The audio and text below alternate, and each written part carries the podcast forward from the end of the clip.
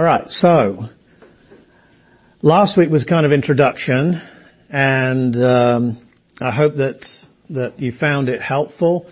We will try and get that up on, um, you know, so you can see it. Those of you that didn't make it last week, we'll try and make that available for you.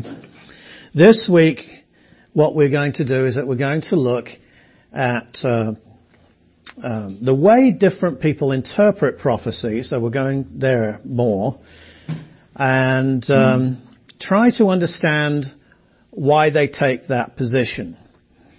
And I'll tell you now that uh, that the main reason, you know, there are all kinds of different reasons and, and uh, assumptions that people make, and we we come to the Bible, you know, with certain assumptions ourselves. But to me, there's a really big, a really big one that, that towers over all of the others, and that is, do we try, when we read the Old Testament and understand what the Old Testament says, do we try to then take that witness from the Old Testament and cram it into the first coming of Christ? Because we assume or presuppose that the first coming of Christ is the most important thing, and therefore, because it is, it's the most important thing, all of scripture, the Old Testament, must point to that and must be made to fit an Old Testament perspective, uh, sorry, a, a perspective of, of, the cross and the resurrection. Okay, particularly the life and death of, uh, of Jesus. So do we take that tack? Or do we say, well actually the Old Testament, when we look at it, and we look at the messianic prophecies, the Old Testament actually puts more weight on the second coming of Christ than the first coming of Christ. And it splits the two up. Okay? Or at least now, from our perspective, we know that it does. So, should we be in a hurry to find fulfillments in the first coming of Jesus Christ, which actually better fit the second coming of Jesus Christ?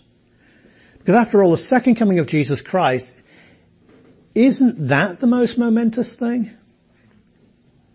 Not from our point of view, we might say, well, no, it's not actually, because you know it's the first coming, and what he did at the cross was that's the thing that saves us. So yeah, from that perspective, that's true. But, but then from another perspective, when Jesus comes back, you and I are glorified. When Jesus comes back, our salvation is fulfilled. When Jesus comes back, moreover, it's not really just about us. It's more about Him. Because He then takes up His rightful rule over the world, whether we're saved or not saved. Do you see? So that's kind of what we're going to do. I'm going to start us off with uh, a quotation or two, just to get the blood going. Okay. Um, the book that I'm going to use today is called Understanding Prophecy by Alan Bandy and Benjamin Merkle, and it's uh, I reviewed this book when it came out. It's just a couple of years old, and uh, one of the guys is a uh, a covenant premillennialist, and one of them is an amillennialist. Okay? But they've, they've written a book together. So one of them believes, uh, they're both covenant theologians, okay, and we'll study covenant theology next week. But one of them believes that Jesus will come back and set up a reign upon the earth, okay? So pre-millennial. Jesus will come back before, pre, the setting up of the millennium. So that's, that's one of the guys. The other guy's an amillennialist, and we'll be looking at amillennialism a lot. We did last week as well. Amillennialist, it means no millennium. Okay? Although they will say to you, we don't like that term amillennial because it's too negative. Alright? Because we, they will say, we actually uh, it's not that we're saying that there is no millennium. It's just that we're saying there is no future millennium. Okay? No future millennium. They actually believe we're in the millennium now. Okay? You say, well, uh, it's 2,000 years since Christ came. Yeah, well they say, but, but the millennium, which means a thousand years, you know, don't take that literally. Okay? Uh, don't be a literalist. So the amillennialist believes that we're in the millennium and Jesus comes back um, at the end of that, and then we go into eternity straight from there. Okay? What's interesting is that a covenant premillennialist and an amillennialist can write a book called Understanding Prophecy and they can agree on most things. Okay? They can agree on most things.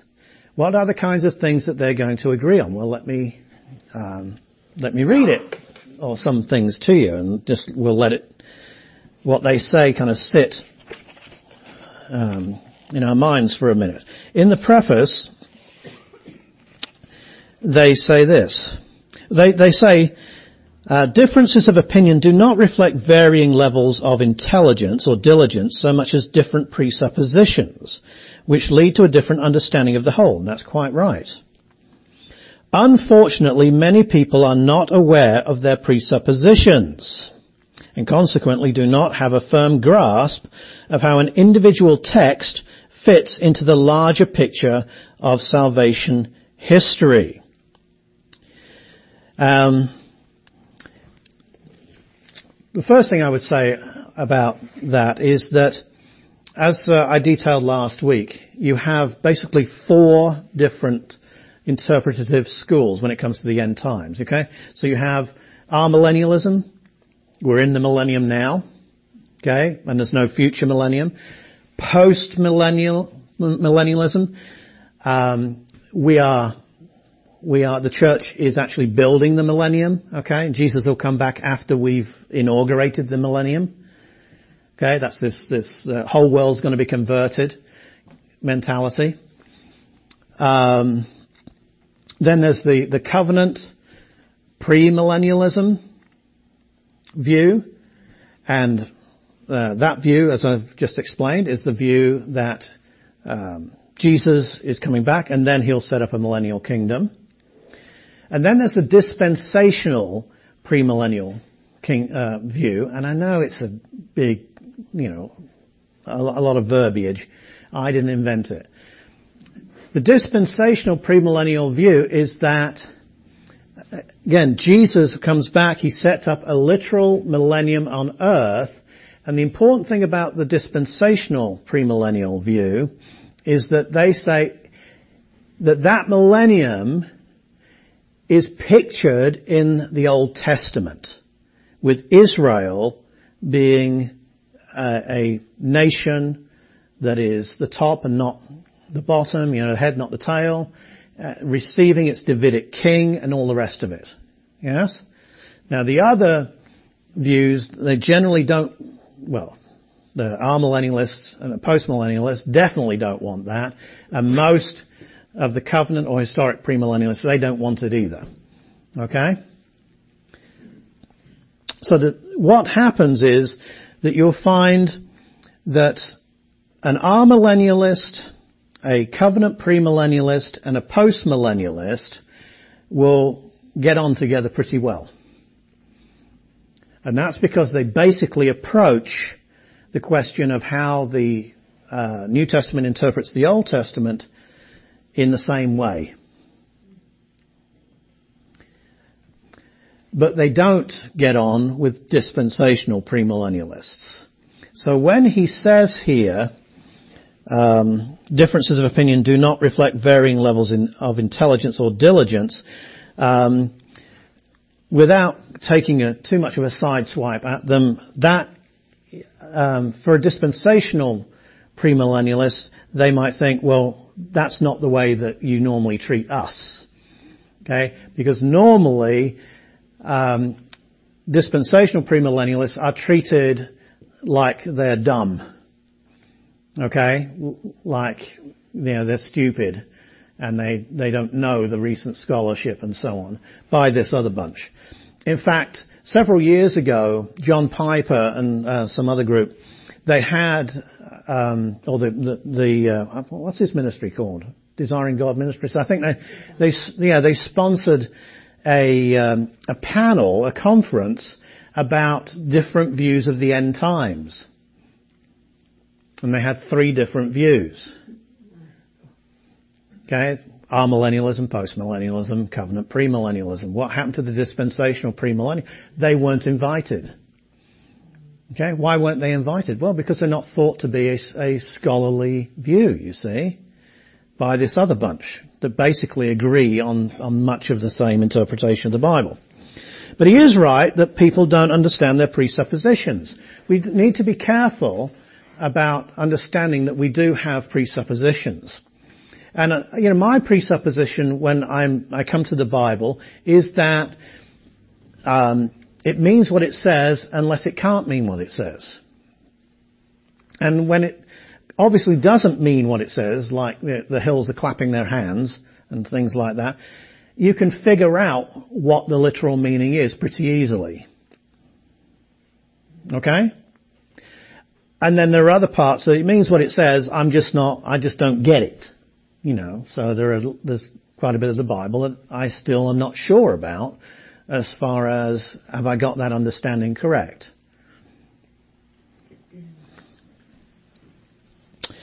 But, he continues, or they continue in their preface, and they say this. Here we argue that these prophecies, that is the Old Testament restoration prophecies, are fulfilled in Christ and then in brackets, primarily in his first coming, and should not be interpreted as being fulfilled in a literalistic manner. So what they're saying is that the Old Testament restoration prophecies about the restoration of Israel, the restoration of the Davidic throne, um, that they should not be taken literally. They have to be interpreted primarily on the basis of the first coming. You want to see how that looks? Okay.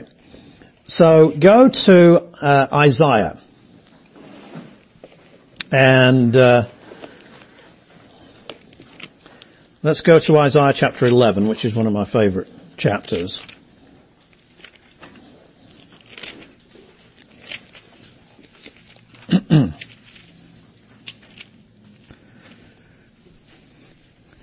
Let's see. Okay. So the first ten verses. Isaiah chapter 11 verse 1. There shall come forth a rod from the stem of Jesse and a branch that shall grow out of his roots. Okay. Do you see figurative language there? Obviously, there's figurative language. But what's it referring to? Okay? It talks about a rod and a branch. The branch is an important uh, term that's used in the Old Testament, identifying a, a figure, messianic figure. Okay, from the stem of Jesse. Who's Jesse? Okay, so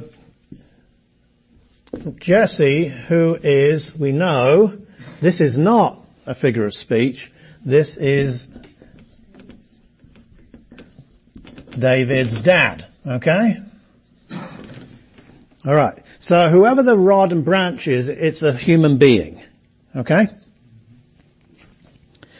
The Spirit of the Lord shall rest upon him the spirit of wisdom and understanding, the spirit of counsel and might, the spirit of knowledge and of the fear of the Lord. Okay, so there's a, a bunch of stuff here that is attributed to this person called the branch. Um, do you think any of that is symbolic? Or do you think that, no, he's actually going to the, the Spirit of God is going to rest upon him, and he is going to be wise, and he is going to have understanding and counsel and might, and the knowledge of the fear of the Lord. Do you think that's all literal? Yes, so do they. Okay? They don't change that bit. Okay? His delight is in the fear of the Lord, and he shall not judge by the sight of his eyes, nor decide by the hearing of his ears. But with righteousness he shall judge the poor. So you have some poor people that you'll be judging. And poor here means kind of not just not having any money, but also kind of downtrodden and powerless and so on. And decide with equity for the meek of the earth. Alright. And again, you can kind of, whichever side of the fence you might be on, you might say that's literal. Uh, here's, here's where it gets interesting. He shall strike the earth with the rod of his mouth. Well, I've, I've looked in many people's mouths and never seen a rod in anybody's mouth. Okay? Um, but here it says he's going to strike the earth with the rod of his mouth. With the breath of his lips he shall slay the wicked. Um, how do we, how do we interpret that? That he's just going to speak and the wicked are going to be slayed? and he's going to open his mouth and a rod's going to strike the earth. Obviously, there's, again, figure of speech, a symbolic ideas there, but we're still talking about a person. We're talking about his power. We're talking about the fact that he has the Spirit of God and that he's going to be a judge.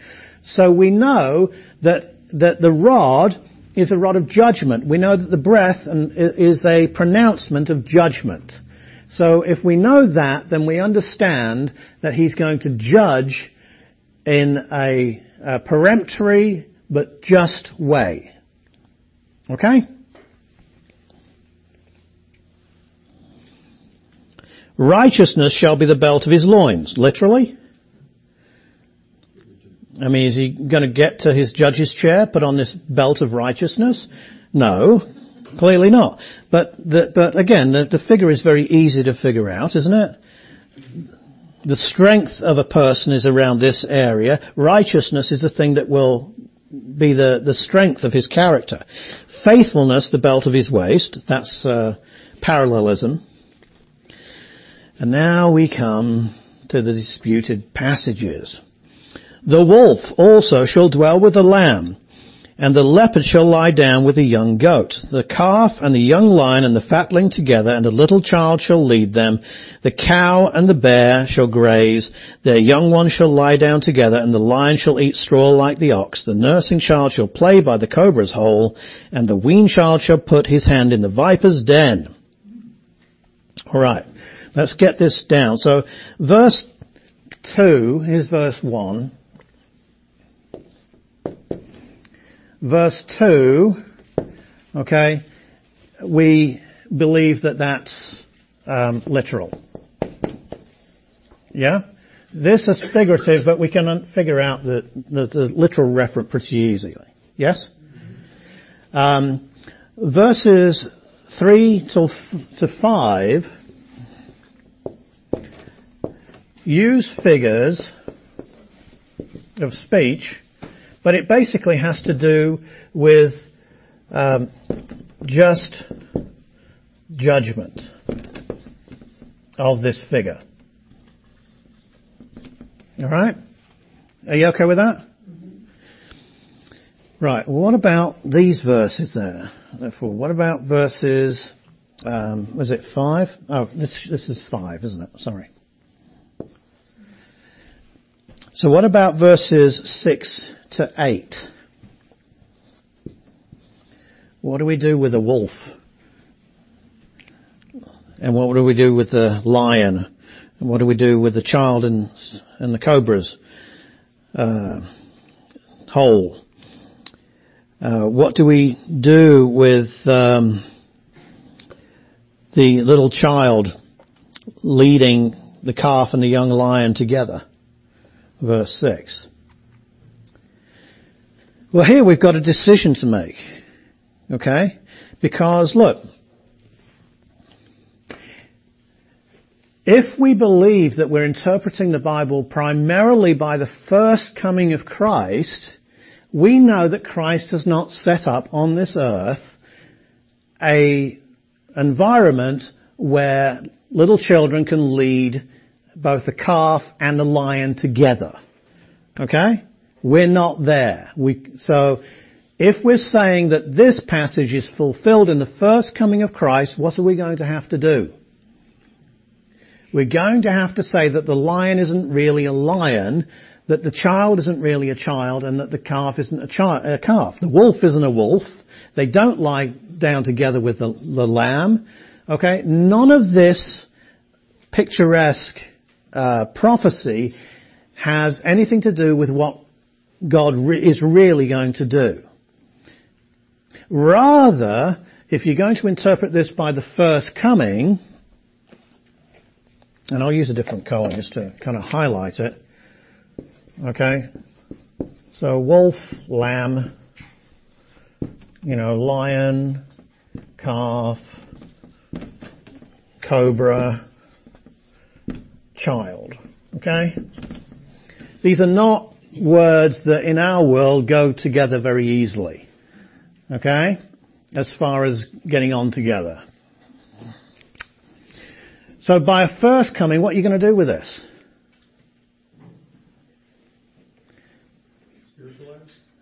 Okay, so how are you, how, how are you going to, what does this, this, this scene in verses 6 through 8, what does it kind of make you think of? How does it make you feel? Is it Edenic? Why is it Edenic? Why does it make you feel that way? It makes me feel like it's impossible and it's, it's eternal. It's in the millennium.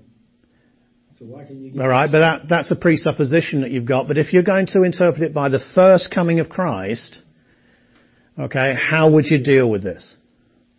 This, has been fulfilled according to, and how are you going to do that? What does it mean when you spiritualize it? Each one of those has to be something else. Not necessarily. One of those doesn't have to be something else necessarily. Um, if it was an allegory, it probably would. Okay, but what you're going to do is that you're going to look at the scene. How does it make you feel? Oh, this is pastoral. This this is about peace. This is about you know things being reconciled. How do we focus? How do we put that into a first coming scenario? Oh, Jesus died on the cross to make peace between us and God, and so we have inner peace you see, now with God. And so this passage is interpreted along those lines. Do you see? Do you see how a first coming interpretation is going to change that? Now it's not going to change this. It's not even going to change or challenge this. And it's the only thing it's going to do with verses 3 to 5, which talk about just judgment, if it's an amillennialist who denies that there's going to be a future millennium, he's going to say, well, Christ is judging now on his throne in heaven in this way. If it's a covenant premillennialist, and a postmillennialist will do more or less the same thing. If it's a covenant premillennialist, then what he's going to do is no, when Christ comes back, he will judge in this way. Okay? Yeah? But then coming to this one, they will all agree. They will agree basically that this has got to be fulfilled in the first coming of Christ and therefore being fulfilled in the first coming of Christ, it cannot be literally true. You can't look for it in this world and find it. It's pictorial language, they say. What about the next couple of verses? Okay, verses 9 to uh, 10. This finishes off the scene. Well, it doesn't actually. There's, there's, there's more to it. But look at verses 9 and 10. They shall not hurt nor destroy in all my holy mountain, for the earth shall be full of the knowledge of the Lord as the waters cover the sea. And in that day there shall be a root of Jesse who shall stand as a banner to the people, for the Gentiles shall seek him, and his resting place shall be glorious. Alright, verse 9, it says, they won't hurt nor destroy in all my holy mountain. Well, how do you interpret that by the first coming of Christ? You're going, to just going to extend what was said here in verses 6 to 8 to the fact that when you've been reconciled to God, you're, you're not going to be hurt anymore. You're not in danger of the wrath of God. Alright? And when you get to heaven, the holy mountain, then you're, you're good. Okay? That's how they're going to interpret that. But what about, for the earth shall be full of the knowledge of the Lord as the waters cover the sea? A post-millennialist who believes that the church's job is to bring the kingdom in is going to jump all over that one, aren't they? Okay? Because, oh, it says here that the earth is going to be full of the knowledge of God. So that means that we'll spread the gospel and convert everybody and this will come through. Literally, the church is going to do this. According to the passage, who does this? The, the who? Well, not the young child, but the root of Jesse. Okay, the branch. That's who you meant. That's who you meant. I know, that's who you meant. Um, so it's, it's the Messiah that does this, not the church. But what about if you're an amillennialist and you believe that, you know, actually the world is really not getting any better and it's not going to get any better until Jesus comes back. Therefore, we're in the millennium. What do you do with this? What you will do is something like this. Now, I'm not saying they all do this, but the, a basic thing is that you're going to say, all of the elect of God, okay, all of the elect of God will come to know God, and therefore, as far as the elect of God all over the world are concerned, they will all come to know God as the waters cover the sea. That's how they'll, they'll interpret that. And then the last verse, they will say, well, this person, that's the Messiah, the root of Jesse, you know, verse 1, he stand as a banner to the people. Jesus will call all people to himself, they will say. And the Gentiles come, he calls them to himself into the church. And the resting place is in Christ. Some, you, you just winced there. I saw, I saw a wince over there. But that's, you have to interpret it that way from a first coming perspective, do you not? Or something like that. Why can't you interpret it literally from a first coming, uh, from a second, uh, sorry, from a first coming perspective? It doesn't work, does it? Because none of this has actually come through literally. So if, if you're interpreting it from a first coming perspective, and that's what they said here, and I'll say it some more, I'll read it some more to you, then I hope you can see you are forced to take these passages in the Old Testament and make them fit the first coming of Christ. Yeah? Let's read a bit more, just because I don't want to misrepresent them. So, moving on a little bit here. Um,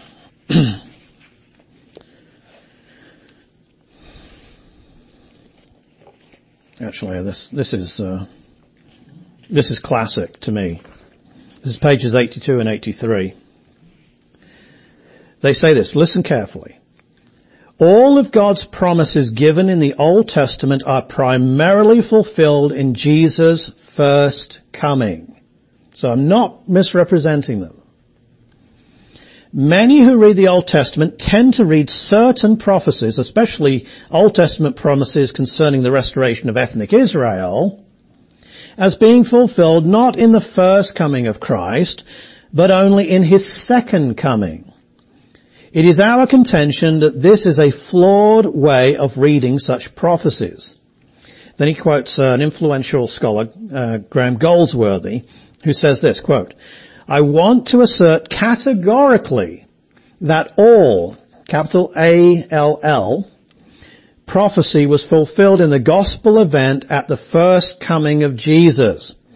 There is a tendency to try to differentiate Old Testament prophecies of the end into two groups. Those applying to the first coming and those applying to the second coming. This is a mistake. A more biblical perspective is one that recognizes that the, dis- the distinction between the first and second coming is not in what happens, but in how it happens. Nothing will happen at the return of Christ that has not already happened in Him at His first coming.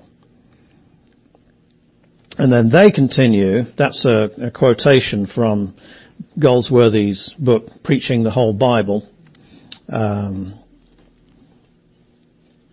from, I think it's uh, Preaching the Whole Bible uh, from Christ or something like that. And uh, that's not the exact uh, book, but uh, I can't remember the top of my head. They continue this way. Although the second coming of Christ is important, good, and often emphasized in the New Testament, it is not the climax of redemptive history. Emphasizing the fulfillment of Old Testament prophecies as taking place only in the second coming minimizes the greatest work of God, the death and resurrection of His Son, Jesus Christ. Okay. So here you can see that they get the logic.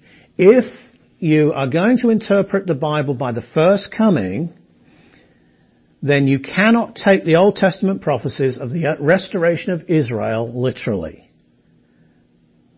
Okay? That would be a mistake, they believe, to do that.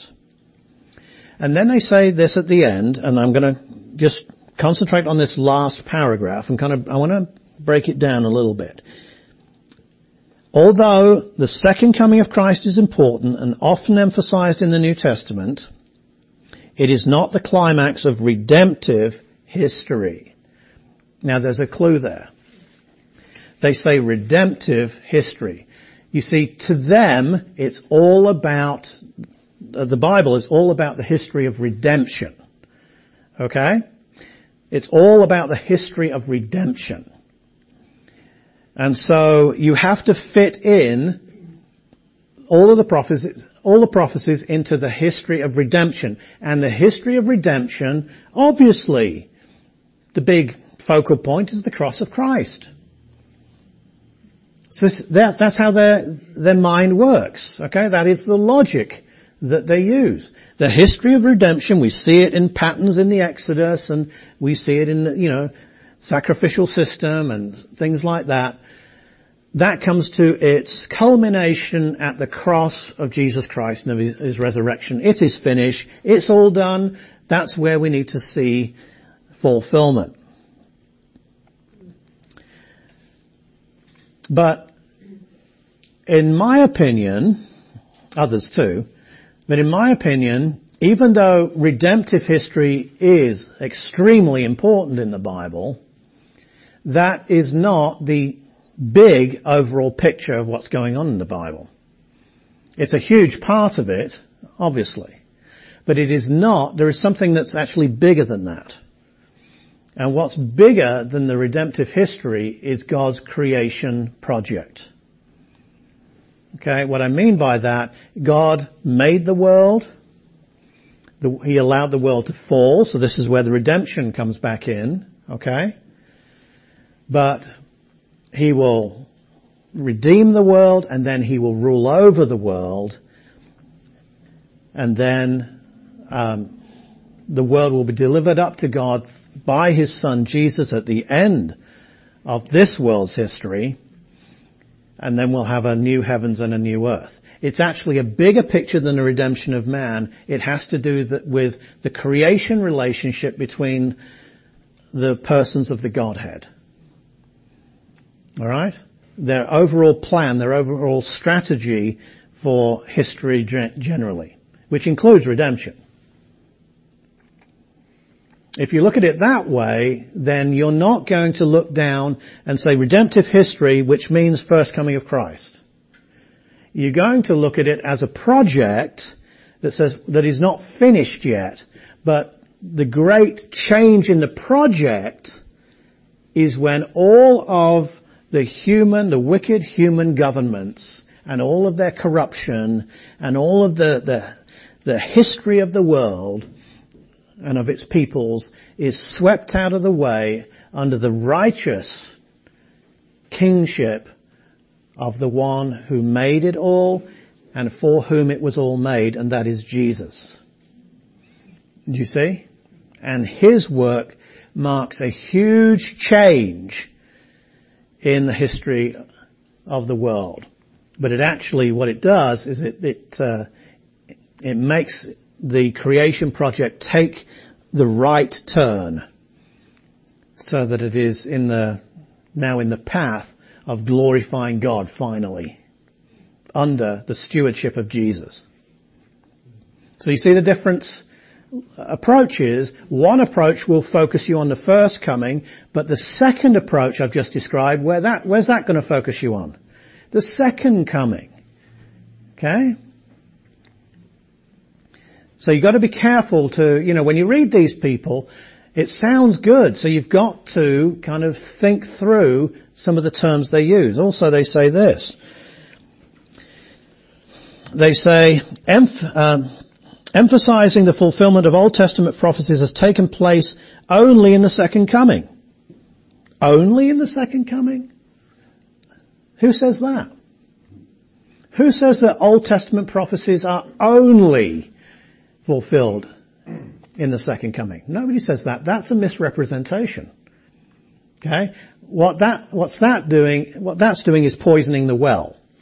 That's trying to say that if you don't believe what we believe, then you must believe that it's only at the second coming and then, of course, you're kind of despising the cross.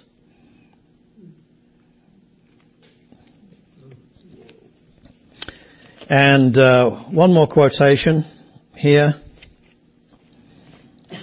Let's see. And then we'll, go to uh, an example that is used. But they say this.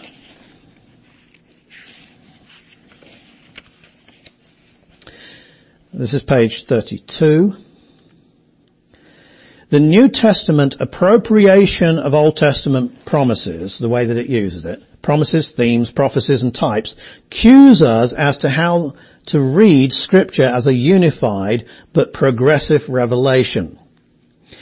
Gentry and Wellum, and that's a book that I'll introduce you to, it's a book called uh, Kingdom Through Covenant, write that quote, the New Testament's interpretation of the Old Testament becomes definitive in helping us interpret the details of the Old Testament, since later revelation brings with it greater clarity and understanding.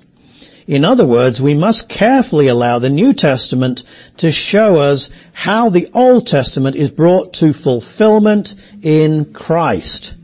End quote. Now when they say fulfillment in Christ, what do you think they mean?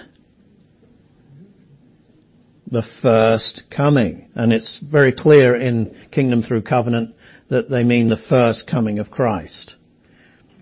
Okay? Now it's, this sounds really kind of spiritual and who can disagree with what, with what they just said? You know, the New Testament, because it comes after the Old Testament, obviously it throws light and interpretation on the Old Testament, so we should just follow the New Testament, shouldn't we? There's a problem with that. We don't interpret the New Testament the same way as these guys either. You see? Do you think these guys believe that um, in the book of Revelation is to be interpreted literally?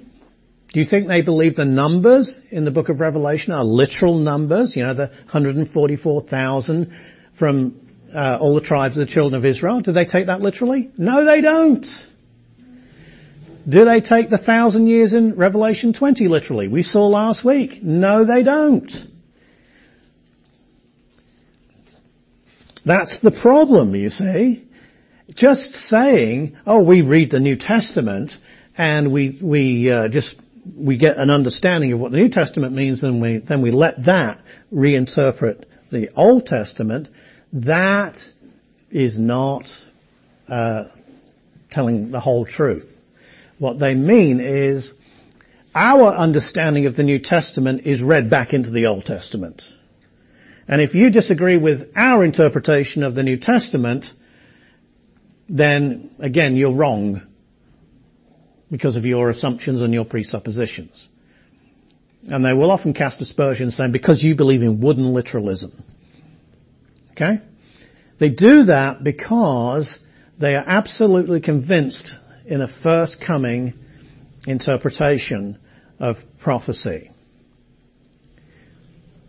Now, are you following me so far? Okay. Let's have a look at some examples here. I'm going to take this off. And uh, we'll write some examples here of, and we won't do many of them,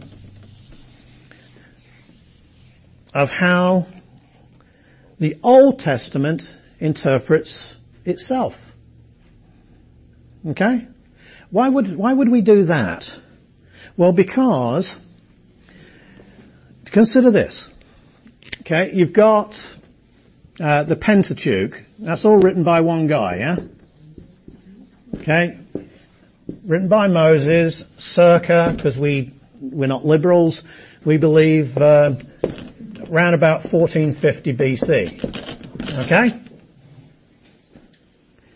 We don't believe it was uh, 1200, 1250 BC, you know, because we're trying to stick it into uh, the revised Egyptian chronology. We don't believe in the re- revised Egyptian chronology. We believe in the Bible. So the Pentateuch. Uh, before the Pentateuch, actually, there's there's this book. Okay, not Jab, Job, and uh, Jab to his friends, and you know we don't know, but possibly around that time, 1750 BC. That makes it incredibly old.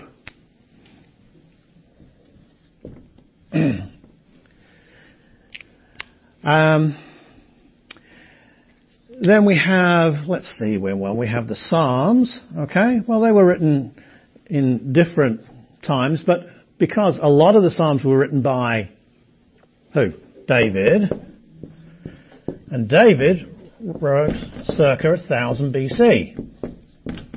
Okay? And then we have prophets, and we have people like Isaiah and Jeremiah.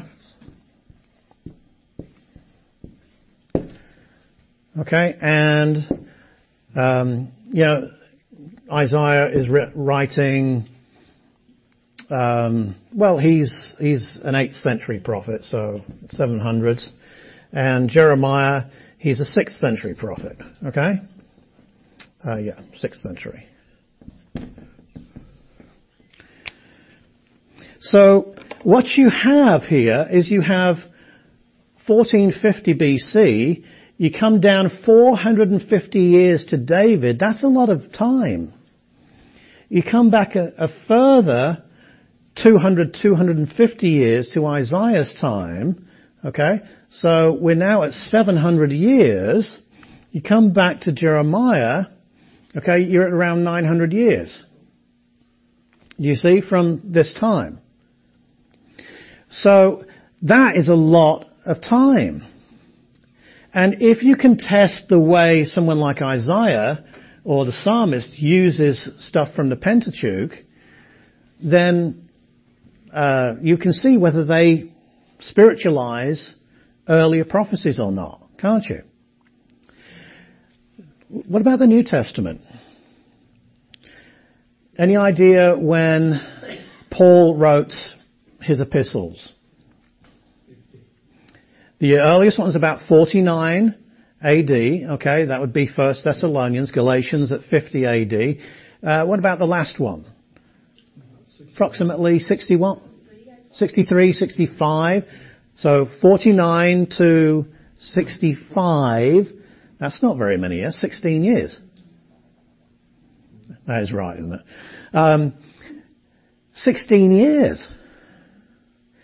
Then the Gospels, I believe that the Gospels were written, Matthew was written first. That makes me an idiot in a lot of these people's view.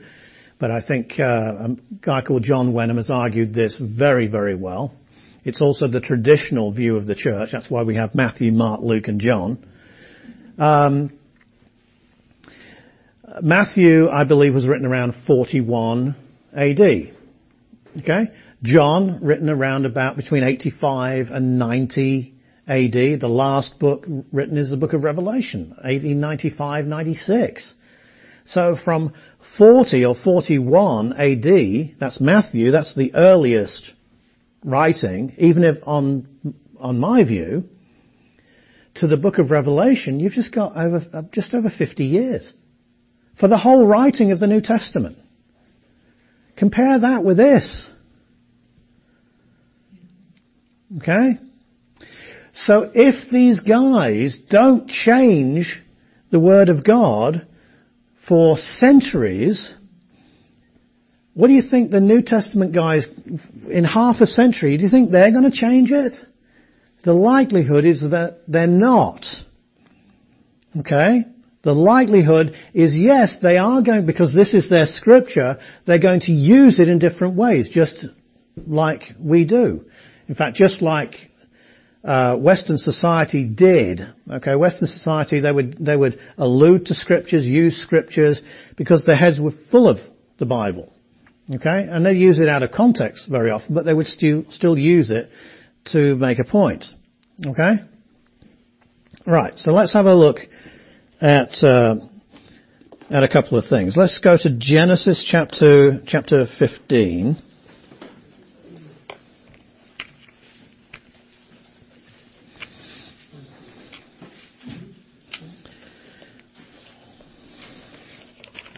So Genesis 15, and you know this passage, um, we went through it in previous courses in some detail. But uh, God makes a covenant with Abraham, and uh, God enters the covenant. Abraham does not enter the covenant at all. And he says uh, this. We'll just uh, go from verse 12. Now when the sun was going down, a deep sleep fell upon Abram, and behold, horror and great darkness fell upon him. Then he said, that's God, said to Abram, Know certainly that your descendants will be strangers in a land that is not theirs and will serve them and they will afflict them 400 years. What's he, what on earth could he be talking about? What's he talking about? He's talking about the Exodus, okay? Here's Abram, he's around about 2000 BC. Now Moses wrote the book, okay, but, but Abraham is before Job. Abraham's about 2000 BC.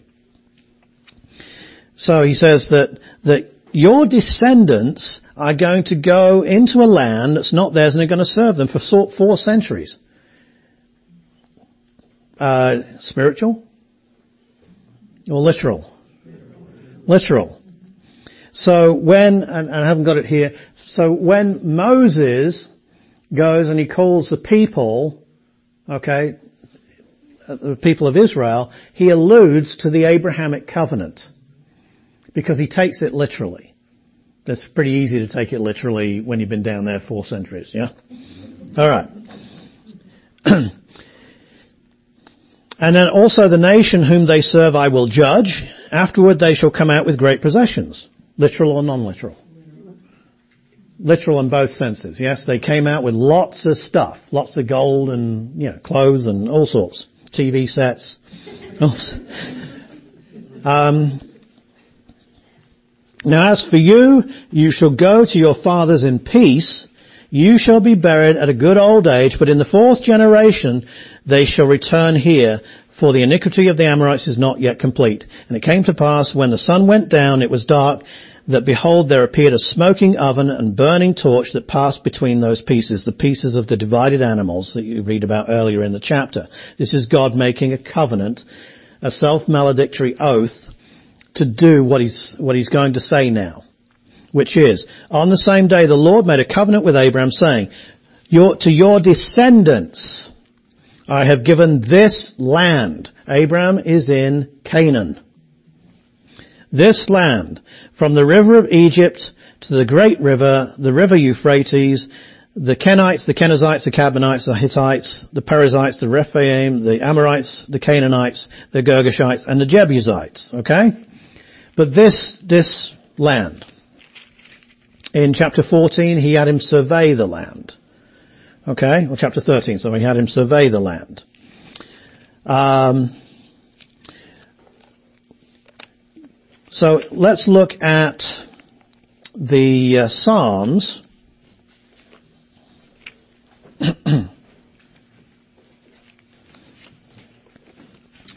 and Psalm 106, I believe, or 105. I always get these two mixed up. Psalm 105. Psalm 105. Okay? This is not a Psalm of David, so it probably comes after the time of David. And it says in verse 6, O seed of Abraham, his servant, you children of Jacob, his chosen ones, he is the Lord our God. His judgments are in all the earth. He remembers his covenant forever. The word which he commanded for a thousand generations, the covenant which he made with Abraham, and his oath to Isaac, and he confirmed it to Jacob for a statute. Uh, to Israel as an everlasting covenant. Wow. I mean, you know, if you want to underline something and make a point, he's just really made the point, hasn't he? Saying, to you I will give the land of Canaan as the allotment of your inheritance. He's alluding there to the Abrahamic covenant and the gift of the land. Thousand years later. Uh, sorry, 450 years later. At least. Probably a lot more than that. So, you can see that, that the um, the interpreter of the book of Genesis, the psalmist, has not changed the meaning of the prophecy, has he? And you find this all the way through. Let's go to Numbers. Okay, Numbers chapter 25.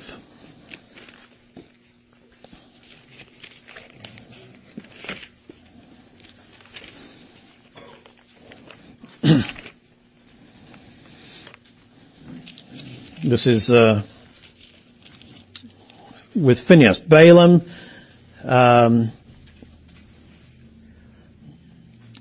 what, what Balaam does is that he blesses Israel, and Balak said, I didn't hire you to do that. I hired you to curse them. He couldn't do that with his office, so he, uh, he did it by his guile. And what he did is he, in chapter 25, he had the Israelite people that basically um, enter into relationships with the Canaanites around them. And we read here that um, verse 1 of chapter 25. Now Israel remained in Acacia Grove, and the people began to commit harlotry with the women of Moab. Uh, they invited the people to the sacrifices of their gods, and the people ate and bowed down to their gods. And we find out actually later on, the New Testament tells us this is Balaam that devised this idea. So the New Testament is giving us extra insight and revelation into this, but it is not changing it. Okay? That's what I call progressive revelation right there. So Israel was joined to Baal of Peor, and the anger of the Lord was aroused against Israel. Then the Lord said to Moses, Take all the leaders of the people and hang the offenders before the Lord out in the sun, that the fierce anger of the Lord may turn away from Israel. So Moses said to the judges of Israel, Every one of you kill his men who were joined to Baal of Peor. And indeed, one of the children of Israel came and presented to his brethren a Midianite woman in the sight of Moses and in the sight of all the congregation of the children of Israel. Um, so you can understand that this is a high-handed sin. I mean, he thinks he's going to get away with this, which means there are lots of people doing the same thing, thinking, well, Moses doesn't have any power over this at all. Uh, so he did that in, in, inside of the children of Israel who were weeping at the door of the tabernacle of meeting. Now when Phinehas, the son of Eleazar, the son of Aaron, the priest, saw it, he rose from among the congregation, took a javelin in his hand, and he went after the man of Israel into the tent and thrust both of them through, the man of Israel and the woman through her body. So the plague was stopped among the children of Israel. And those who died in the plague were 24,000. Then the Lord spoke to Moses saying, Phinehas, the son of Eleazar, the son of Aaron the priest, has turned back my wrath from the children of Israel because he was zealous with my zeal among them, so that I did not consume the children of Israel in my zeal. Therefore say, behold, I give to him my covenant of peace. And it shall be to him and his descendants after him a covenant of an everlasting priesthood because he was zealous for his God and made atonement for the children of Israel. Okay, there's the covenant, okay? There's the promise of God. Go to Psalm 106. Psalm 106.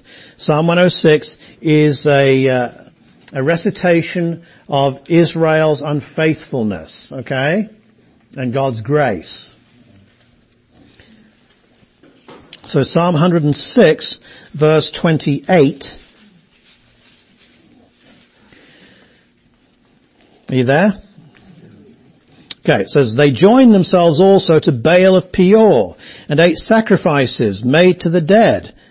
That's extra revelation, okay, but it doesn't change it, okay? Thus they provoked him to anger with their deeds, and the plague broke out among them. Then Phinehas stood up and intervened, and the plague was stopped, and that was accounted to him for righteousness to all generations forevermore. Referring there to what? The covenant that God made with Phinehas and, to, and with his descendants. Again, this is 500 years after the event. Okay, let's go and look in the prophets. Go to Amos.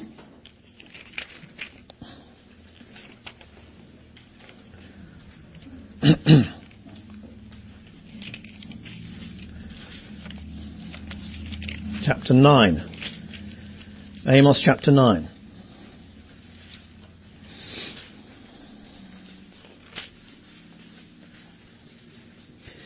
Behold, the days are coming, says the Lord, when the plowman shall overtake the reaper and the treader of grapes him who sows seed. The mountains shall drip with sweet wine, and all the hills shall flow with it. I will bring back the captives of my people Israel. They shall build the waste cities and inhabit them. They shall plant vineyards and drink wine from them. They shall also make gardens and eat fruit from them. I will plant them in their land. And no longer shall they be pulled up from the land I have given them, says the Lord. When did he give them some land? Abrahamic covenant, didn't he? So Amos, and we're not sure, Amos is, a, is an early prophet, we're not sure when he is, but let's say 9th century. Uh, again, he hasn't, he, he's given you added revelation, but he hasn't changed the revelation, has he? What about uh, somebody who is a, basically a contemporary of, of Jeremiah? Well, in fact, let's let's go to Jeremiah. Let's go to Jer- Jeremiah 33. So Jeremiah, that's just before Amos, 33.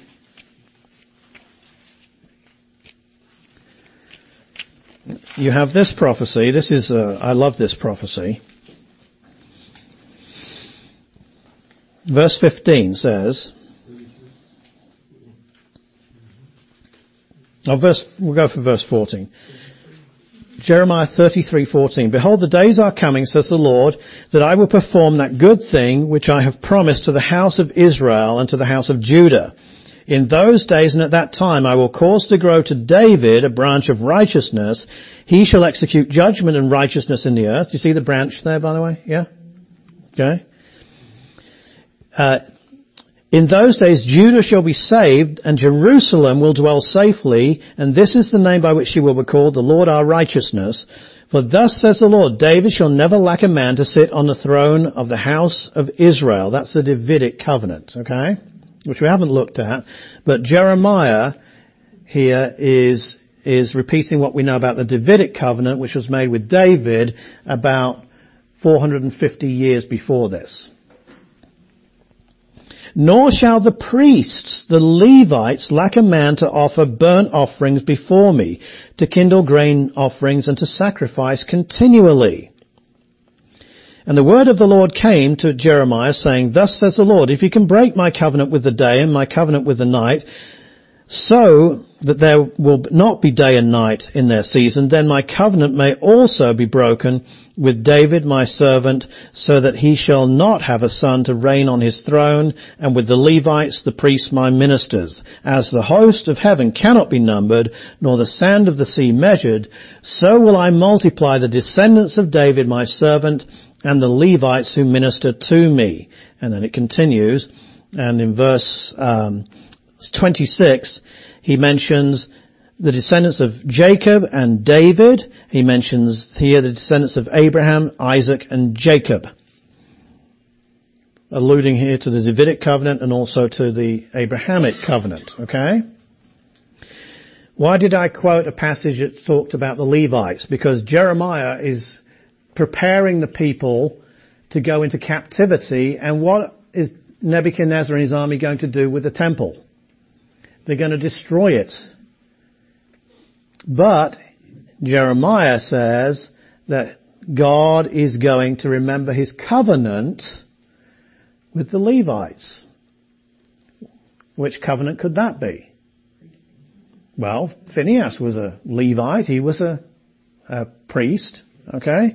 And it, an, and it was his descendants. Ezekiel. Go to Ezekiel.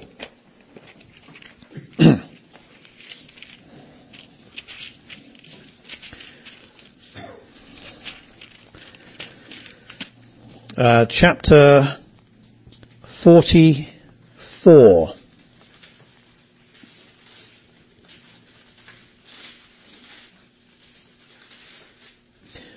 Ezekiel 44. This has to have to do with the temple vision of Ezekiel at the end of his book. Okay?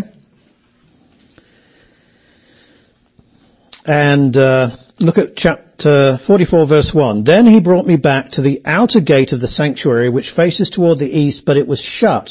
And the Lord said to me, this gate shall be shut, it shall not be open, and no man shall enter by it, because the Lord God of Israel has entered by it, therefore it shall be shut.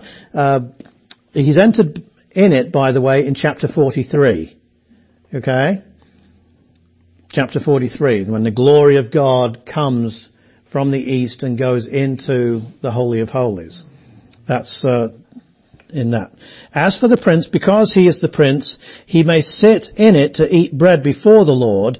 He shall enter by way of the vestibule of the gateway and out, go out the same way. And then it says here in verse 9, Thus says the Lord God, no foreigner, uncircumcised in heart or uncircumcised in flesh, shall enter my sanctuary, including any foreigner who is among the children of Israel. And the Levites who went far from me when Israel went astray, who strayed away from me after their idols, they shall bear their iniquities. Yet they shall be ministers in my sanctuary as gatekeepers of the house and ministers of the house. They shall slay the burnt offering and the sacrifice of the people, and they shall stand before them to minister to them. Okay, but at verse 13, they shall not come near to me to minister to me as priest, nor shall they come near any of my holy things, nor into the most holy place. Nevertheless, verse 14, I will make them keep charge of the temple for all its work and for all that has to be done in it. But the priests, the Levites, the sons of Zadok, verse 15, who kept charge of my sanctuary when the children of Israel went astray from me, they shall come near me to minister to me and they shall stand before me to offer to me the fat and the blood, says the Lord God. They shall enter my sanctuary and they shall come near to my table to minister to me and they shall keep my charge. Okay. Uh, we could track who uh, the, uh, uh, the Zadok and the Zadokites. Guess who they are a descendant of? Phinehas. Phinehas, exactly.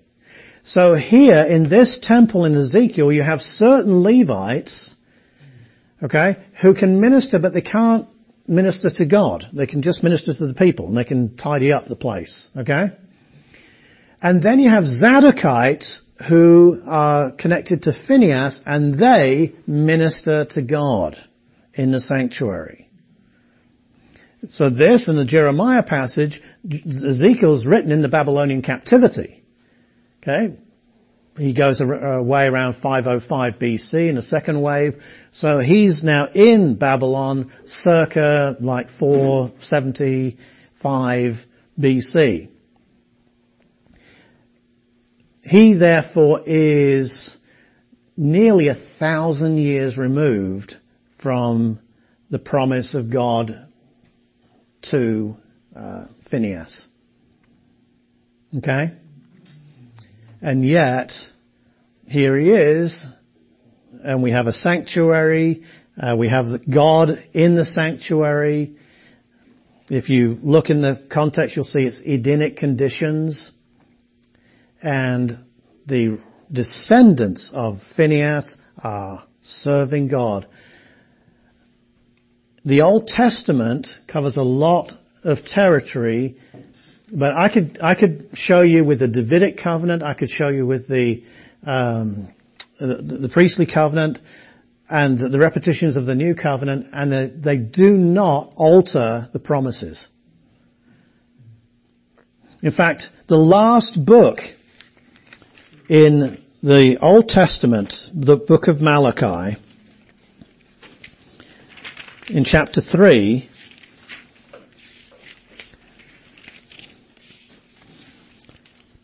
has this passage in it.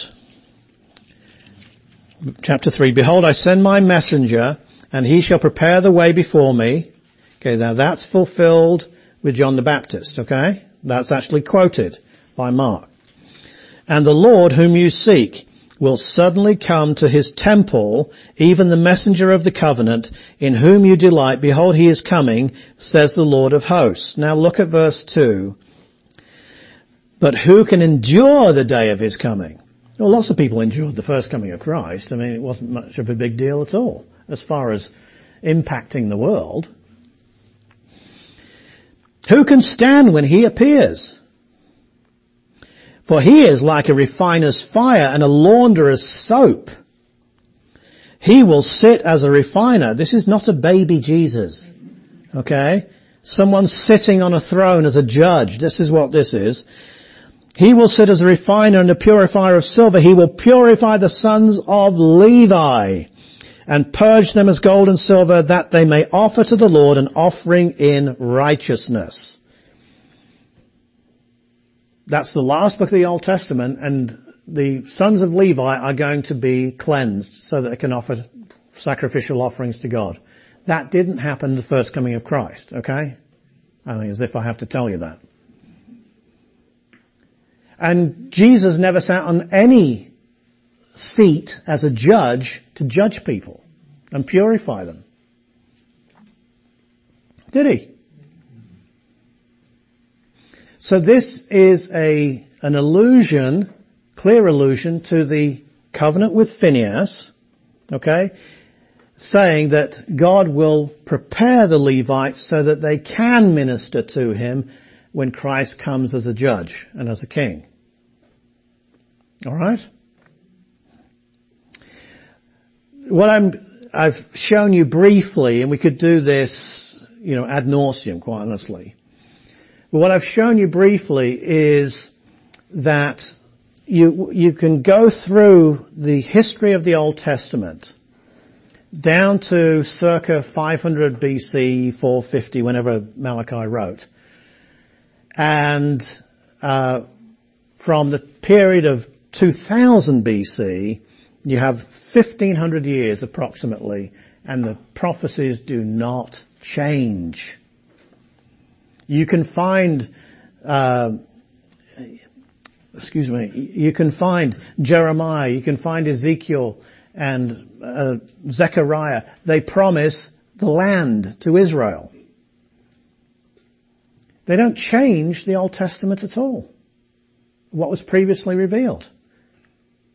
Now one of the things these guys actually say is they say the Old Testament does change earlier prophecy, but they don't give you an example. And there's a good reason they don't give you an example, is that there isn't one.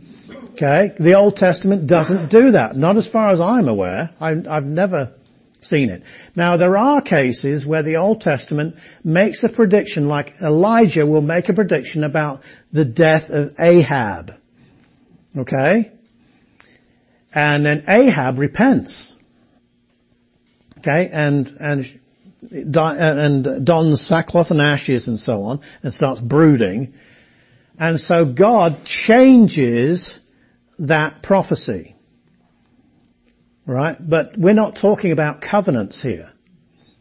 Okay? We're talking about just a doom that's been put on a particular man. And by the way, he does die in a similar fashion than the original prophecy, but it is changed somewhat by his repentance, showing that God is merciful. Alright? So, if we're going to read the Bible from front to back, which I think is a pretty good idea to do, and we're going to traverse all of this history and we're going to see that the prophecies do not change, that they augment and supplement each other, but the actual content of the prophecy remains constant, then that's going to create, and uh, those of you who've had previous courses with me know that I love this word. I think it's very important. I'll take this off so I can have room to put it up here. It's going to create this.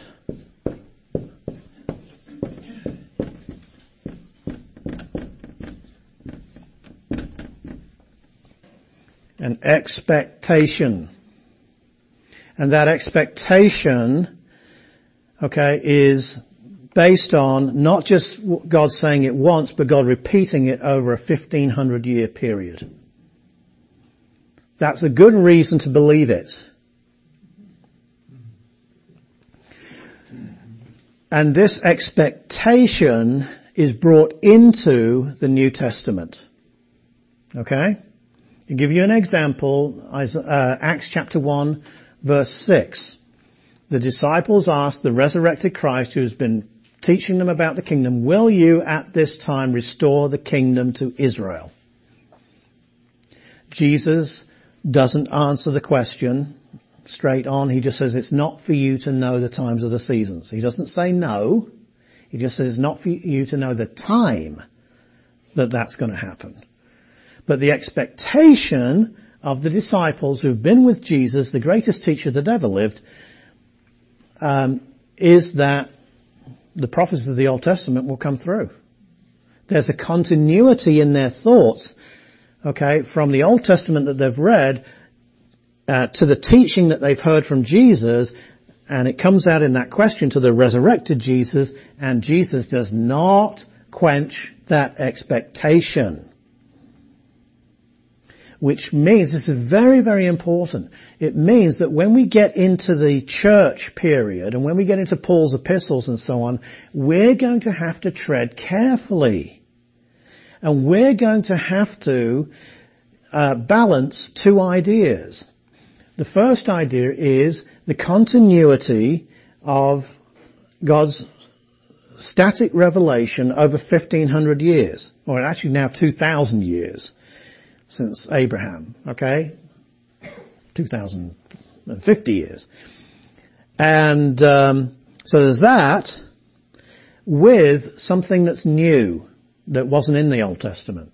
And that is the reality of the church, the body of Christ. Okay? And how do those, how do we measure those two and how do we get those two things, the expectation and all of those prophecies, all those predictions and the, the static interpretation of that in the Old Testament, how do we take that and make it work within the church? The people that believe that you interpret everything by the first coming of Christ say that, well, you don't. What you do is that you change all of that 1500 year witness. And those covenants that are behind them, that are binding on God, you just change them. Or do you seek to tread more carefully and say, well, hold on a minute, hold on a minute. Is there a way of keeping the expectations and interpreting the way that they're going to use the Old Testament in the New Testament? And I take the, the second view. Um, in their book, uh, Bandy and Merkle point to a, uh, a couple of examples. The first one is uh, Isaiah chapter 13. So if you'll turn there.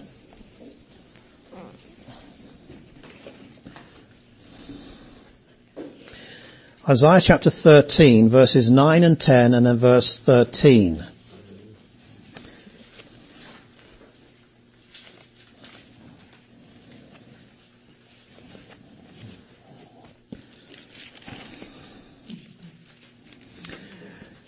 Now certainly this passage um, has some issues, okay? But we'll just read it. It's against Babylon, you'll see verse 1. So that, what that does is it narrows it down to Babylon and its environs. Verse 9, Behold the day of the Lord comes, cruel with both wrath and fierce anger to lay the land desolate, and he will destroy its sinners from it. The stars of heaven and their constellations will not give their light. The sun will be darkened in its going forth, and the moon will not cause its light to shine. Now, does that, is that something you remember from the New Testament? In the New Testament, you see something like that with Jesus' Olivet Discourse in Matthew 24. Do you want to go there to sh- so I can show you? Go to Matthew 24. Keep your finger in Isaiah 13. Now, Matthew 24, Jesus is talking about his second coming. We know he's talking about his second coming because he's already there in his first coming, okay? Alright. And, uh, it says here in verse, um, 29, Immediately after the tribulation of those days, the sun will be darkened and the moon will not give its light. The stars will fall from heaven and the powers of the heavens will be shaken. Then the sign of the Son of Man will appear in heaven and then all the tribes of the earth shall mourn and they will see the Son of Man coming on the clouds of heaven with power and great glory. Okay? So he's alluding to that passage in Isaiah 13, and there's a number of others that are like that in the Old Testament. He's also alluding to uh, Daniel chapter 7 in that, in that uh, passage. Okay, what are they going to say about verses 9 and 10? They say this, the prophets often employed figurative or cosmic language to desc- describe the great works of God in history. What they're going to say is that that language is figurative. Okay? That language is figurative. Now look at verse 13, because they throw that one in there. Therefore I will shake the heavens, and the earth will move out of her place in the wrath of the Lord of hosts, and in the day of his fierce anger. Well, they're going to say, you really believe the earth's going to be shifted out of its orbit? Well, no, probably not. I mean, might. Might. That's up to God. I mean, he can certainly do it, can't he? So I don't, I don't have a problem if God wants to do that in a second. It doesn't bother me, you know. But this is a, a um, doom pronounced against Babylon. And maybe here just the earth that's being spoken of is not the whole earth. Maybe it's talking about the area of around Babylon. Which, by the way, there are prophecies, in fact, in the, uh, I think in the next chapter, um, and in uh, chapter 23, 24 of Isaiah, that speak to this and say that area is going to be turned into pitch. Okay? into pitch and brimstone. So if the land's going to shake, then yeah, I guess in order for it to be turned into a land of pitch, there will be some pretty big earthquakes and so on, some pretty devastating shaking going on. But this is an example that they've given of figurative or cosmic, what they call language. And what they're doing is they're trying to say, don't take that literally. Now, of course, if you're not to take that literally in Isaiah 13, then you're not to take Christ literally in Matthew 24, because he uses some of the same language. And you're not to take Mark, uh, Jesus in Mark, or, or, Jesus in Luke literally. And you're not to, to take uh, the book of Revelation literally either, in chapter 19, when it speaks about some of the same things.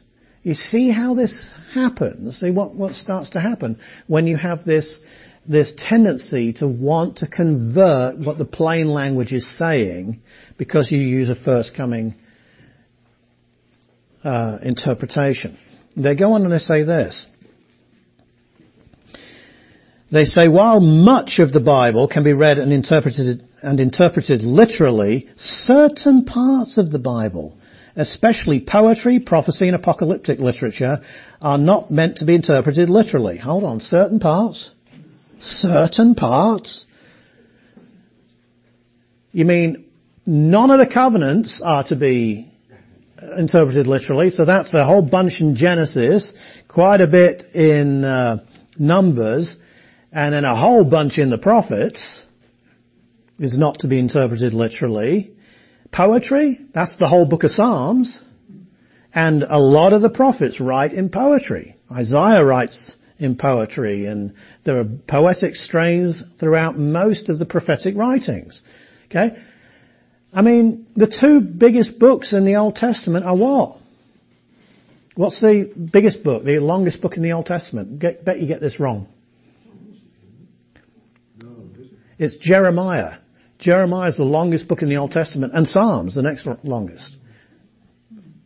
Okay? Lots of poetry in there.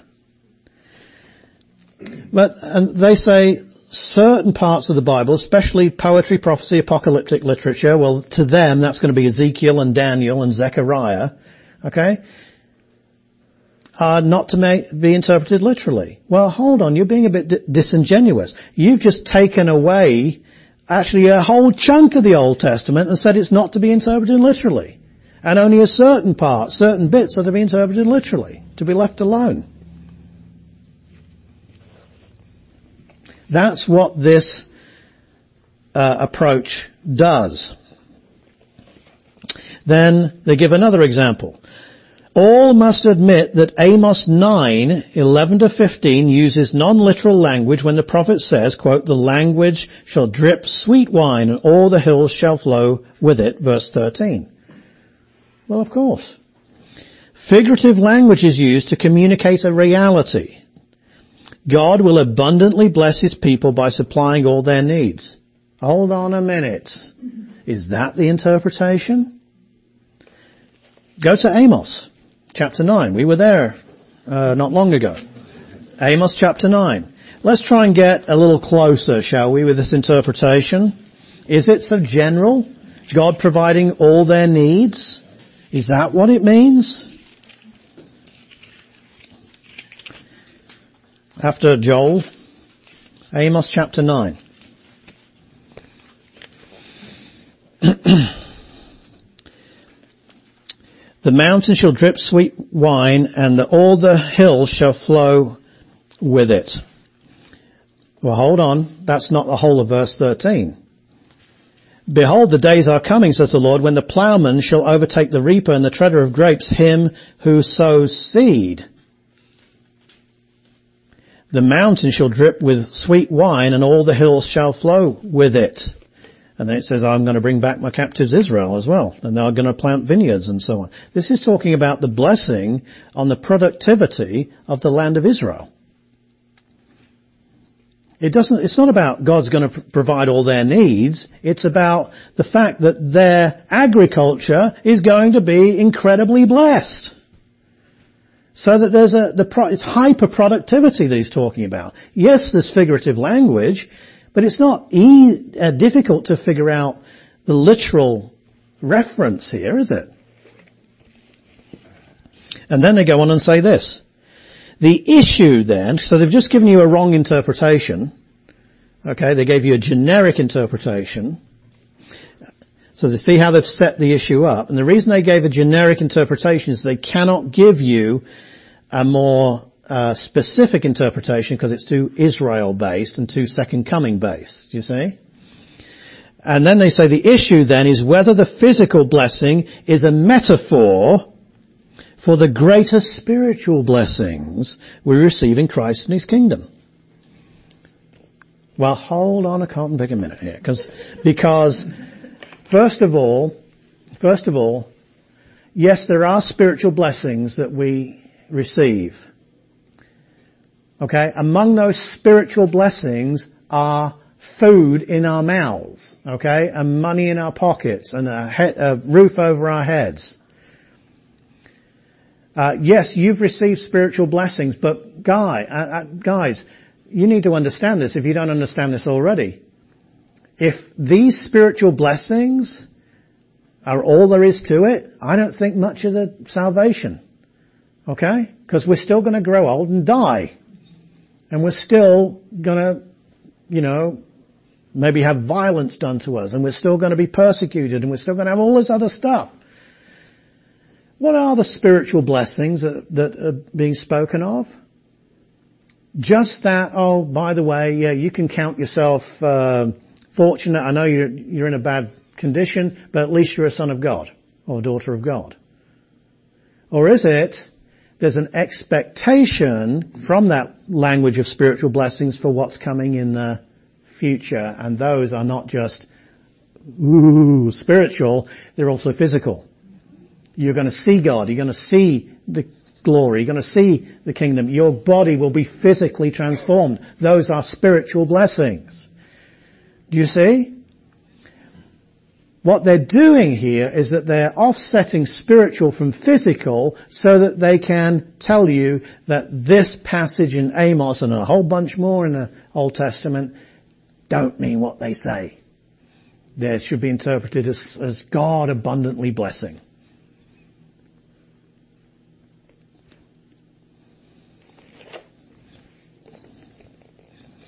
Now, by the way, on this, and I don't expect you to pick it up, but they've said this passage in Amos chapter 9, which is a new covenant uh, prediction of the blessing of Israel and it becoming uh, the you know basically this passage says that Israel will be the great nation and be super blessed, and Jerusalem will be uh, the great city. Uh, David set up on his throne and everything. What they say is that this just means God's going to provide your needs. And then, once they've got that interpretation, have you noticed they interpret it again? They don't stop with that interpretation. They then make that a figurative uh, interpretation, which they reinterpret to mean that it's a metaphor for greater spiritual blessings.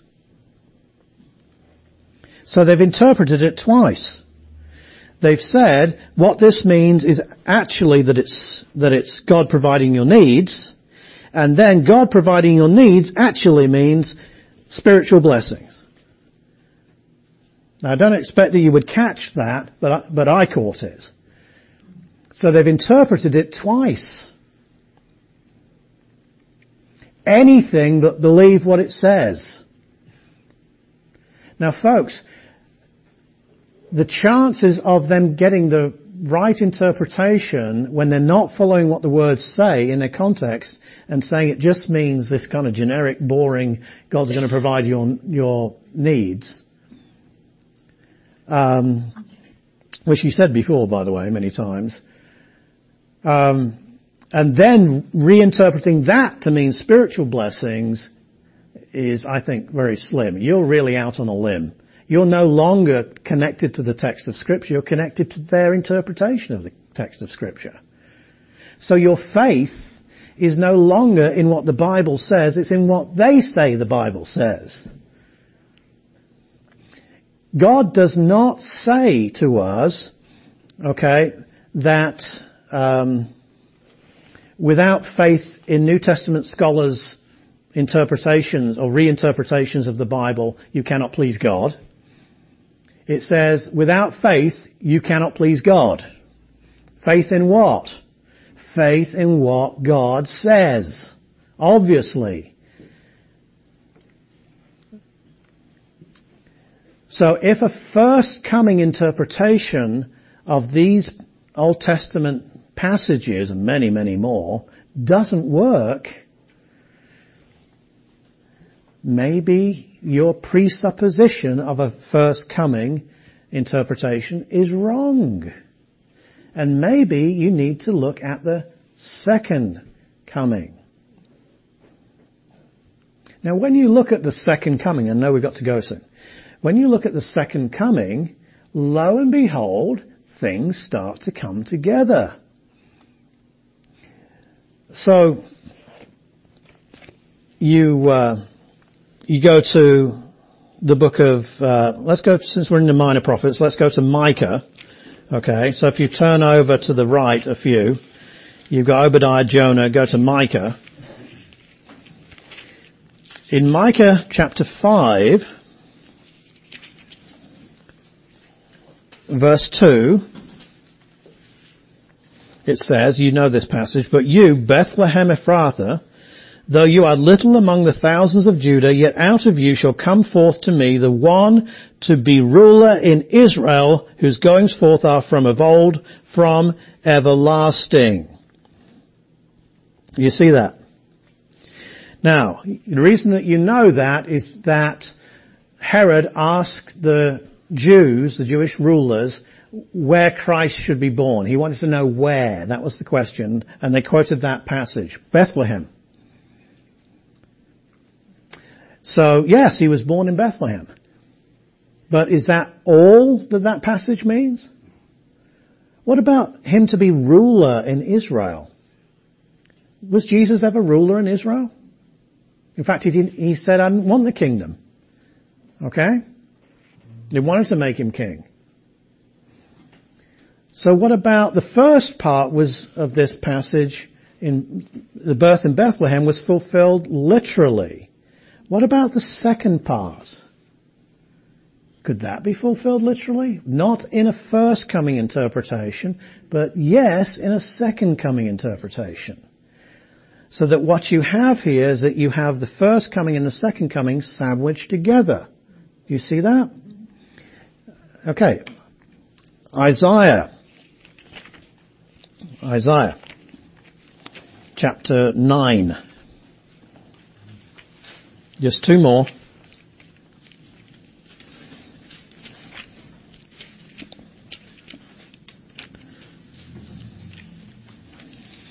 Isaiah chapter 9, verse 6. For unto us a child is born, unto us a son is given. Alright, so we all know that, yeah? Child. Well, is that first coming or second coming? Born, that's obviously the first coming. What about the rest of this stuff? The government will be upon his shoulder and his name will be called Wonderful Counselor, Mighty God, Everlasting Father, Prince of Peace. Of the increase of his kingdom and peace there shall be no end upon the throne of David and over his kingdom to order it and establish it with judgment and justice from that time forward, even forever the zeal of the Lord of hosts will perform that. First or second coming? What if you make it the first coming? What throne's he on? He's on the throne in heaven. That means the throne of David is all of a sudden now the throne of God. Um, it means that the kingdom is not really on this earth, or if it is, he's not ordering and establishing it very much, is he? Unless the church is the kingdom, and that's not really ordering, being ordered and established very well either, quite honestly. Church spends most of its time in apostasy, unfortunately. But if you, if you're not looking through a first coming lens and you look at a second coming lens, all of a sudden, this clicks with the expectations that you read all through the Old Testament. And by the way, it clicks with the apostles' question in Acts chapter 1. Where, will you at this time restore the kingdom to Israel? Clicks very well with that. One more, Isaiah 61. Isaiah 61.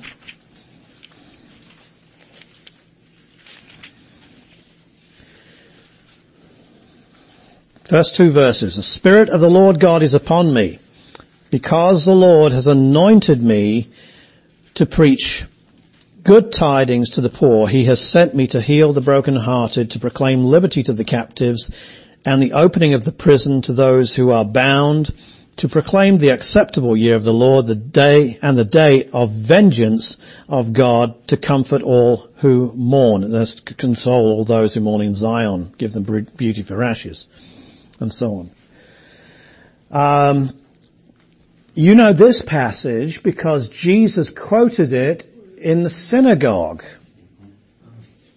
of Nazareth. Luke chapter 4. Okay, they gave him a, the scroll, okay, and he sat down and he opened it and he opened his mouth and began to teach, uh, sorry, he began to read this passage and then he cut off at um, middle of verse 2 to proclaim the acceptable year of the Lord and the scroll was folded again, or ground up again, handed it to the guy, the porter, and then said, today this scripture is fulfilled in your hearing. Pointing to himself. First or second coming? First. That's easy, isn't it? Why didn't he finish the quotation? Exactly, because this verse, like the previous verse in Isaiah 9, like the Micah verse, and like quite a lot of verses in the Old Testament, combines the first and the second coming. But where's the majority of the emphasis? The majority of the emphasis actually is on the second coming. The day of vengeance and the comforting of those who mourn and bringing comfort to Zion and bringing beauty for ashes, verse 3. Okay? Same as in Isaiah 9 6. There's a, a, a bit there that talks about the, the son is given, the son is born, and then there's a whole bunch of stuff about the government and about the throne of David. Second coming. So yes, the first coming's there and it's important, but there's the second coming interpretation that's got to be taken into account. And when you do, what you see is two things, and this is where we're going to end. You see that as far as the Old Testament prophets are concerned, there's one work of God, or one work of Christ. Okay? It's one work. He comes, okay? He's born, and he, um, and he rules. When we get to Isaiah 53 and Daniel chapter 9, we also see he dies as, a, as a substitute, not for himself. So that's got to be sandwiched in there too. Okay? So the prophetic picture of Christ is basically that he is born, born of a virgin by the way, Isaiah chapter 7, that he dies, for others, and then he rules. That's the picture. It's one, there's not, not two comings. Okay? There's not two comings. So from their perspective, it's one work. What our perspective is now is that half of the work's been done. But the second part of the work, of that one work, awaits to be done. The question is, is the rest of the New Testament written to be interpreted on the basis of half of the work of Christ, completed at the cross and resurrection, or the full uh, consummation of that work at the second coming? I take you back to what I said at the beginning, which is they believe it's a redemptive history. I believe it's bigger than the redemptive history. It has to do with God's glory and the project of creation. If it's the former, then you take a first coming interpretation of the Old Testament and you just spiritualize everything, including Matthew 24 and Book of Revelation. If it's the second, you don't need to spiritualize anything. Do you see? You have this expectation that remains, you just keep the expectation, and you deal with the New Testament and its use of the Old Testament on the basis of this. Take a second coming interpretation of these passages, unless, of course, the allusion is clearly to the, to the first coming. All right. I'm sure your brains are fried. Any questions before we close tonight? Yes, Chris. Um, question about, I mean, I'm sure I'm jumping ahead and you can tell me to be quiet. Um, but thinking about Babylon and where it talks about Babylon in the book of Revelation. Yes. And how you look at that and whether that's interested, interested to see. First coming, uh, a first coming interpretation will say Babylon is not Babylon, Babylon is Rome. Okay? Second coming interpretation will vary somewhat, but most of them will say Babylon is Babylon. A rebuilt Babylon. Yeah. Anything else? Yeah. Probably can't be answered, but giving all this information and also the evolution of how churches have evolved from the expectation of the Mhm. of the scripture hmm to this new interpretation of kicking out that which you don't want or trying to explain something that doesn't make sense to you. Making it make sense to the people who want to hear something that maybe makes sense. How does that happen apart from they don't believe what God said? Um, yet you said these are very spiritual people. Yeah. Well, the question is, uh, the people that believe that God doesn't mean what he says half the time, literally, uh, how can they be godly spiritual people when they don't believe what God says? And the thing is, because they do believe um, the important stuff literally. Okay, they believe literally that Jesus was virgin born. They believe that Jesus literally died on a cross and literally rose from the dead and that he's literally coming back. They believe that the church is his body and they believe that uh, they are literally to live, they've literally died to their old self and are alive in Christ. They are literally not connected to Adam anymore but connected to Christ and the new life. They believe all of that literally. And because they believe literally that God says, be sanctified and be holy and live a righteous life, okay, it's on the basis of that literal discipleship view that they are spiritual people. If they spiritualize that stuff, they wouldn't be. Do you see? All right, next week, uh, what we're going to do is uh, you, you learn a lot of stuff in this, okay? Next week what we're going to do is that we're going to look again at the background of things and we're going to look at the two major systems, if we may call them that, of interpretation, of theology, uh, approach to the whole Bible, okay, and how that affects interpretation. One of them is covenant theology. So if you want to know what covenant theology is, we'll be taking, you know, nearly an hour to take you through a a whiz-bang overview of covenant theology, and then we'll be looking at dispensational theology or biblical covenantal theology is my, is my approach, which doesn't take as long. Okay, so that's what we're going to be doing next week. It's very important if you can make that uh, that course, that class next week. That's a really important one as far as understanding presuppositions. Okay.